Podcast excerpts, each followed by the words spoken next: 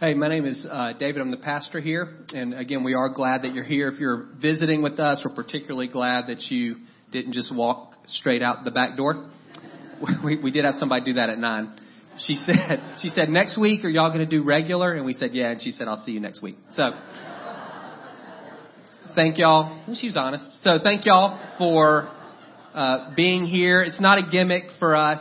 Um, this whole thing, it's not a gimmick. It's hopefully it's a picture of what it is to be family. One of the strongholds in our city that really seems to um, uh, oppress people, tear people up, particularly I think during seasons like this, uh, is there, there's a superficiality to relationships in our city, and it seems to be difficult for people to feel like they're really connecting in and developing deep community. And so, hopefully, this is just a a small expression of that for you, and an opportunity for you uh, to look at somebody instead of staring at the back of their head, which you get to do 51 weeks out of the year. So this is one time that we don't do that.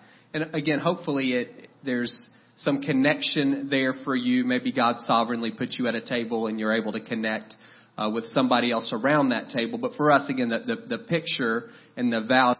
This is an unusual Sunday. Normally, the Sunday after Thanksgiving uh, is the beginning of Advent, but just because of the way the calendar falls, Advent doesn't start until next Sunday, and so this is a a bit of an odd one. Uh, there's a, a word in Psalms. It uh, appears 71 times in Psalms uh, called Selah is the word S-E-L-A-H. It only appears three other times in in all of the Bible. And scholars don't really know what it means. Some people say it means to praise or to lift up, and some people see it as a musical direction to pause. And both of those things kind of fit. Psalms were used uh, corporately for worship by the Israelites. And so it could be musical direction. Musicians here pause and people here lift up and praise the Lord. And our hope is that this service is that for you. It's a bit of a Selah in between Thanksgiving and Christmas. It's a bit of time for hopefully you to catch your breath, kind of idea of pause and to intentionally praise and lift up the Lord, maybe in a way that you would not normally, uh, at least here, on a regular Sunday. So that's our hope. Uh, as with every week, our highest desire is for you to engage with the Lord. That's what we want you leaving, having known that God is here and that God desires to meet with you and having uh, experienced His presence. More than food, more than anything else, that's what we want you uh, to leave with. So uh, let me set up the morning for you. Uh, before I do that, Kim, wait. Kim set all of this up. Kim Kramer did.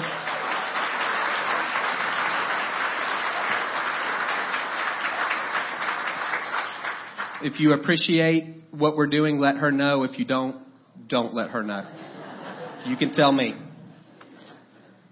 So did, uh, she worked hard. She worked really hard. She had a group working with her, and we thank y'all, those of you that have helped set this up. We really do uh, appreciate that. So a couple of things just in terms of your atm- the, the posture that I would hope you would take today, kind of leaning back to Thanksgiving and stretching forward into Christmas, uh, into Christmas from Thanksgiving, gratitude. That's not surprising.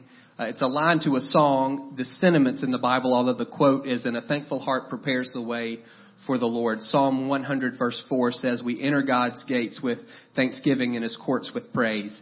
And so we want to do that this morning. Uh, several times in the Bible we read that God opposes the proud and gives grace to the humble. And to me, one of the expressions of humility, when you think of humility as dependence, is gratitude. When you're thanking some someone for something, then almost uh, automatically you're taking this posture of humility before them. You're acknowledging something that they have done for you, recognizing your need for them. And so we want to do that this morning in worship. Recognize our need for God uh, and Thanksgiving being an expression of that. Also think about Christmas. And I, my hope is for hope for you. And that that would be a posture that you would take, kind of mixing Thanksgiving and hope. Thanksgiving, we, we really look back and hope kind of pulls us forward. And I hope Christmas stirs that within you God made a promise and he made it hundreds and hundreds and hundreds of years before he fulfilled it. But the Bible says at just the right time, in the fullness of time, God sent his son. And I hope for you that that stirs in your heart. For those of you who maybe are waiting on some things, maybe for some of you who have grown restless or discouraged my prayer would be this morning would be a time where hope is stirred within you, and maybe even in faith, you would choose to worship the Lord uh, hopefully. Uh, because of what he's done for you. So that posture of thanksgiving, Bo's going to come forward. They're going to lead us into worship. And here's just kind of what we're going to do. We're going to worship. I'm going to ask you to stand. So figure, figure that out. You're, you're in the worst seat in the whole, so I'm really sorry. Bo doesn't spit a lot, but you're, y'all are, you may want to slide a little bit to the side. And so, and he's going to lead us through a set, three songs. And then I'm going to come back up and we're going to have an opportunity for really brief testimonies that I'll set up. You don't need to be nervous about that. You're not going to be forced to share. And then we're going to take communion around the table. Again, nothing to be nervous about. I'll walk you through that and you don't need to participate if you're not comfortable. And then we'll close with worship as well. So worship, uh, time for testimonies and communion. I'll share a little bit to set that up uh, from Psalm 107 and then we'll close with worship as well. Is that good? Okay, two pictures I want you thinking about as you move into worship. You can choose how you want to focus on the Lord, but these things may serve as handles for you, thinking about God's character. We're thankful for who God is, and we're also thankful for what He's done. This first set of worship, we really want to focus on God's character or nature, who He is, and, and maybe for you, uh, a, a, a handhold, something to grab onto would be God as rock or God as Father. Maybe, maybe pick one of those that resonates most with you. When I think of rock, I think of God's faithfulness, His consistency, His trustworthiness, His strength. And when I think of God as Father, I think of His relational attributes. Love, compassion, mercy. Uh, maybe one of those things kind of hits your heart this morning and that would help you in worship in terms of being thankful for who God is. And then we'll stand and Bo will lead us into worship.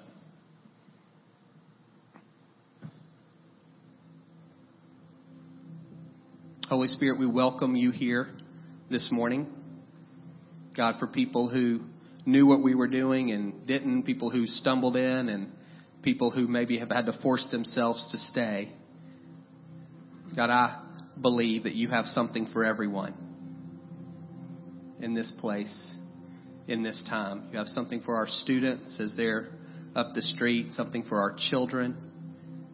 We want to open our hearts to you this morning, and maybe in your own mind and heart, you can just say that. God, I want to open myself up to you this morning. We want to begin this day with worship, thanking you, God, for who you are. You could have been other than, and we're so thankful that you're not. We're thankful that you're not cruel and arbitrary. We're thankful that you're not aloof or distant. We thank you that you're a God who draws near and yet rules and reigns over all things, that you're a God who knows the number of hairs on our head and who created everything with a word. We thank you that you're all powerful and that you're also all good. We're thankful that we can trust you even when we don't understand you. And we're thankful that you're a God who says, Get to know me. So, God, as we turn our hearts to you this morning, I pray that you would stir worship within us, a heart of gratitude for who you are, a hearts that are hopeful for what you want to do. I want to worship you as a rock, as one who's faithful and trustworthy, one upon whom we can build our lives without fear and worry.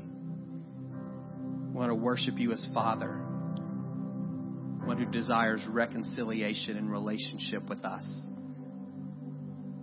In your own heart, maybe just grab onto one of those images.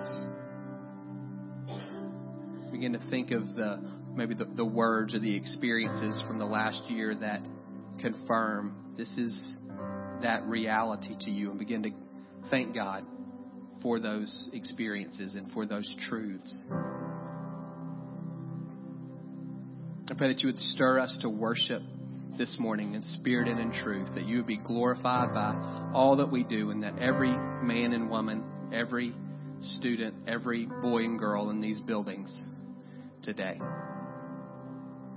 would have the opportunity to connect with you, to hear from you, and to give you what you deserve. In Jesus' name. In the first three verses say this Give thanks to the Lord, for he is good, his love endures forever. Let the redeemed of the Lord tell their story, those he redeemed from the hand of the foe, those he gathered from the lands from the east and west, from the north and the south. The psalm was used in congregational worship. It, it, seems to be written after God had delivered his people from captivity. They had been in Babylon for 70 years. They were in exile because of disobedience to the Lord, and he has called them back from exile, which was an unheard of event in history. That didn't happen. And it happened for Israel. God worked on their behalf, and then this this psalm was written, and they were saying, Let those of you who've been redeemed, let everybody else know. And so what we want to do is take a minute uh, and share just very brief testimony. So this is this is all we can do. My name is Chris, and I'm thankful that God did blank in 2017. That's it. That's all it can be. I'm, I'm sure there's a great story. We just don't have time. Well, uh, it, there is. We just don't have time for all of that. So this is what I want you to do if you're willing. If you close your eyes, and I want you to stretch back. Some of you can remember all the way back to January. Some of you, you can remember Thursday. So just as far as you can go, go. I'm going to give you a minute just of silence. And I want you to think about what has God done? What do I have to be thankful for? You can think about the daily bread, those things that we often overlook, and you can think about the monumental, life changing things you're never going to forget. So take a minute and silently, in your heart, thank Him for the kindness that He's shown you this year. Okay. Now, I'd love uh, for several of you, just to, those really short, my name is blank, and I'm thankful that the Lord did blank in my life. I'd love for some of y'all to share. Just why do we share publicly? One, it's an opportunity for you to publicly thank the Lord for what He did in your life. It's also an opportunity for us as the body uh, to thank Him on your behalf, and also it, it builds faith. Like I may be sitting here waiting on God to heal me, and when I hear someone else say God healed me, that can encourage me and spur me on to continue to believe and to hope. So I'm going to read you um, couple of four sections from Psalm 107. It'll be on the screen, and I want you to put yourself. There's four categories, and I want you to put yourself in one of the categories.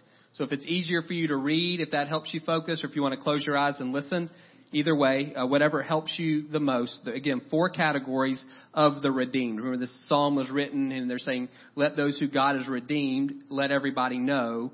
And then the psalmist says, "And here are four groups of people who were redeemed, or four situations where God worked redemption on behalf of His people." And I want you to put yourself again in one of these four. So first, starting in verse four, some wandered in desert wastelands. So these are the wanderers finding no way to a city where they could settle. They were hungry and thirsty, and their lives ebbed away. Then they cried out to the Lord in their trouble, and He delivered them from their distress. He led them by a straight way to a city where they could settle. Let those wanderers give thanks to the Lord for His unfailing love and His wonderful deeds for mankind. For He satisfies the thirsty and fills the hungry with good things. That may be you. Maybe you're a wanderer. Maybe if you're a, if you're a Christian, maybe you're thinking back to when God initially saved you and you're like, that was me. The idea for me from this section, it, it's, it's when Jesus talks about lost sheep. Not necessarily rebellious, but searching purpose, meaning, forgiveness, relationships, and not necessarily looking, knowing where to look. And Jesus rescues us from that. The second group in verse 10, some sat in darkness and utter darkness, prisoners suffering in iron chains. So these are the enslaved because they rebelled against God's commands and despised the plans of the Most High. So God subjected them to bitter labor. They stumbled and there was no one to help. Then they cried out to the Lord in their trouble, and He saved them from their distress.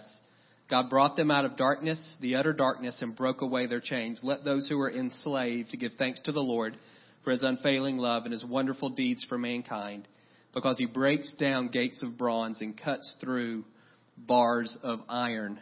This can have a hard kind of edge to it a little bit. When I actually think of people who are enslaved, I think of the woman in John 8 who was caught in adultery. Her own choices and her own desires uh, led her to this place where she's ensnared by her sin, and that's what sin does to us.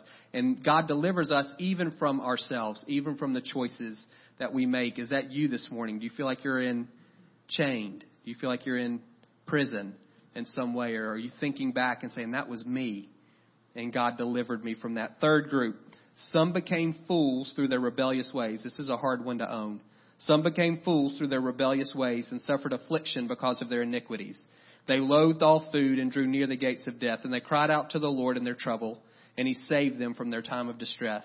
He sent out His word and healed them. He rescued them from the grave. Let those who were, let those fools give thanks to the Lord for His unfailing love and His wonderful deeds for mankind. Let them sacrifice thank offerings and tell of his works with songs of joy.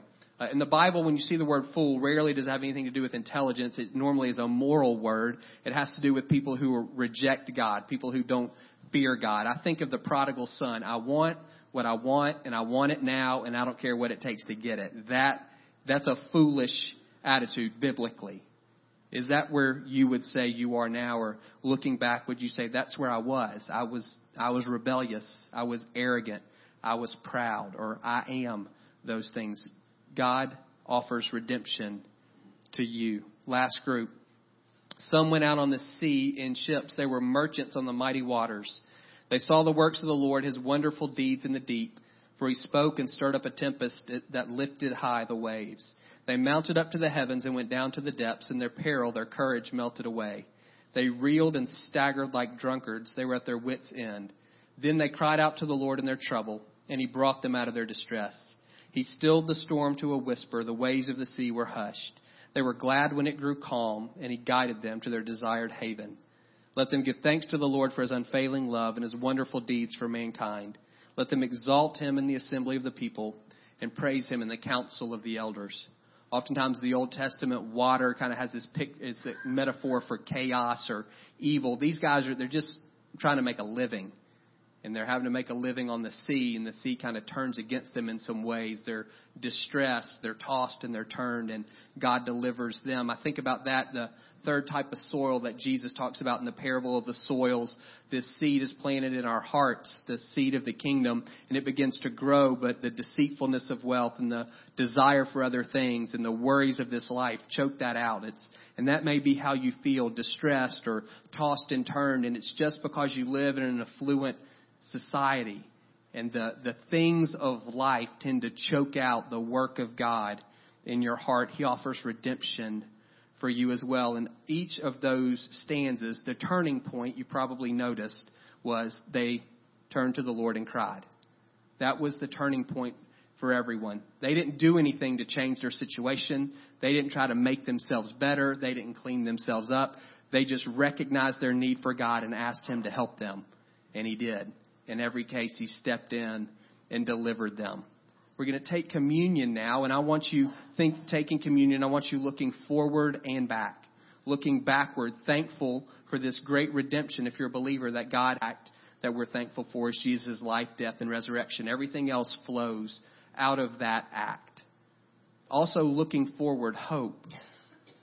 Uh, the, the, the life, death, and resurrection of Jesus can really spur hope in us as we think, yes, God has defeated sin and Satan and death. Yes, God has reversed the effects of the fall, and we still live in this cursed world, but God is working, and we won't experience the fullness of the new age in this age, but we can taste it now. And so that gives me hope. And I also recognize that the places that don't get fixed, this life is not all that there is for me.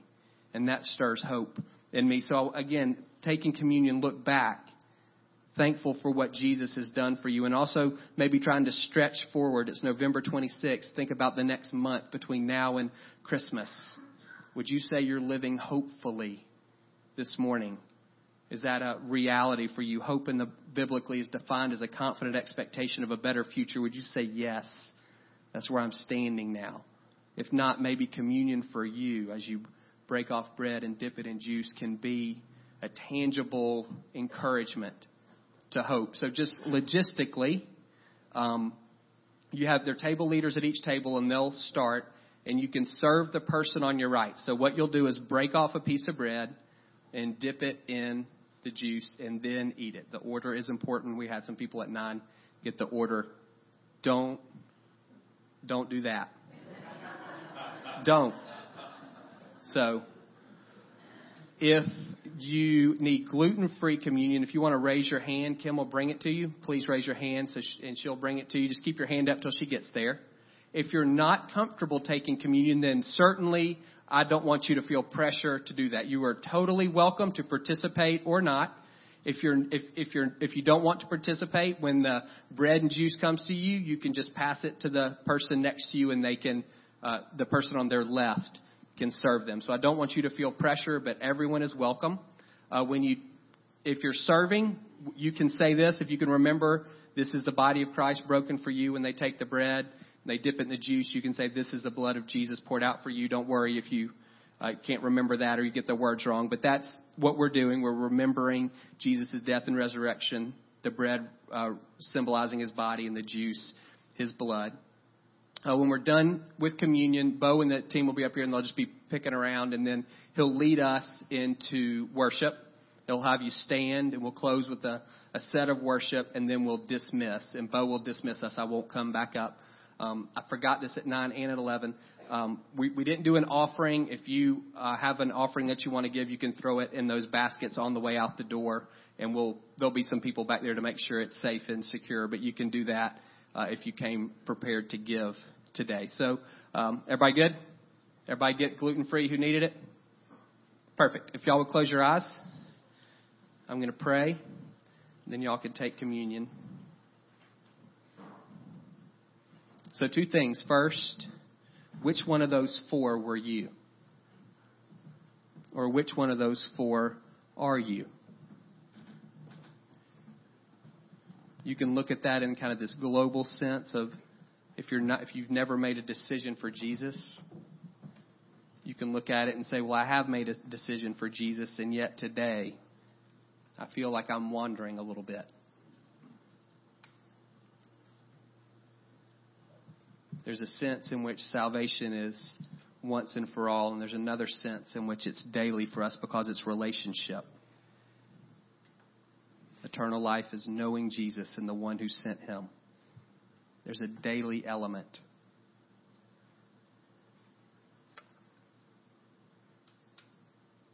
Would you say you're a wanderer? Are you enslaved? Are you distressed? Are you proud? Were you those things? So as you take communion, could you say before the Lord in your own heart, God, I thank you for redeeming me from.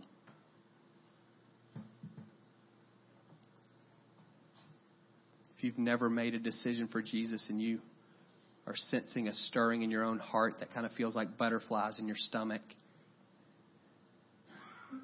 that maybe the Lord calling you to Himself, if you would respond this morning. Remember in, in those Psalms, the turning point was I cried to the Lord for help. You don't have to do anything else. In your own seat, in your own heart, you can say, God, have mercy on me. And He will. God, deliver me. And He will. God, we're, we're, we're so thankful that you're Emmanuel, God with us, that you bore the sin and the judgment that are rightfully ours. We thank you that along with Christmas, there's Easter, and for what that means for us. So, would you remind us, those who've taken communion a hundred times in their life, would this be a time where you renew our sense of gratitude for this great sacrifice that you made? in order to make relationship with possible. God, if there are any in the room who've never been reconciled to you, would today be the day that they would say, God, deliver me. They know that reality in their own hearts and lives. I want you to look forwards. This is a shift. Think about hope. confident expectation of a better future. We've talked about this for the past couple of weeks. Communion can be a touchstone for you, particularly if you feel like hope is waning in your heart. If that's the case, I'd, if you just slip your hand up, everybody's praying, but just want to see if, if you feel like hope is waning, you're losing hope in some area of your life. If you just slip your hand up, just as an expression of need for the Lord. Perfect. Anyone else? Perfect. God, I pray for these who've raised their hands, that as they break off bread and dip it in juice, an action that can be cliched and trite. I pray it'd be powerful for them, God, that as they physically chew and swallow, that you would spiritually be building them up, strengthening them in the areas where they're losing hope. That they would sense hope rising up in their heart as they take communion, as they think about the fact that you kept your promise to send a Savior. How much more will you keep your promise to them?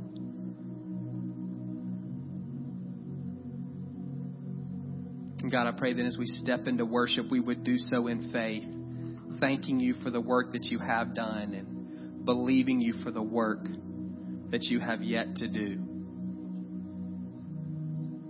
In Jesus' name, amen. You guys can serve communion.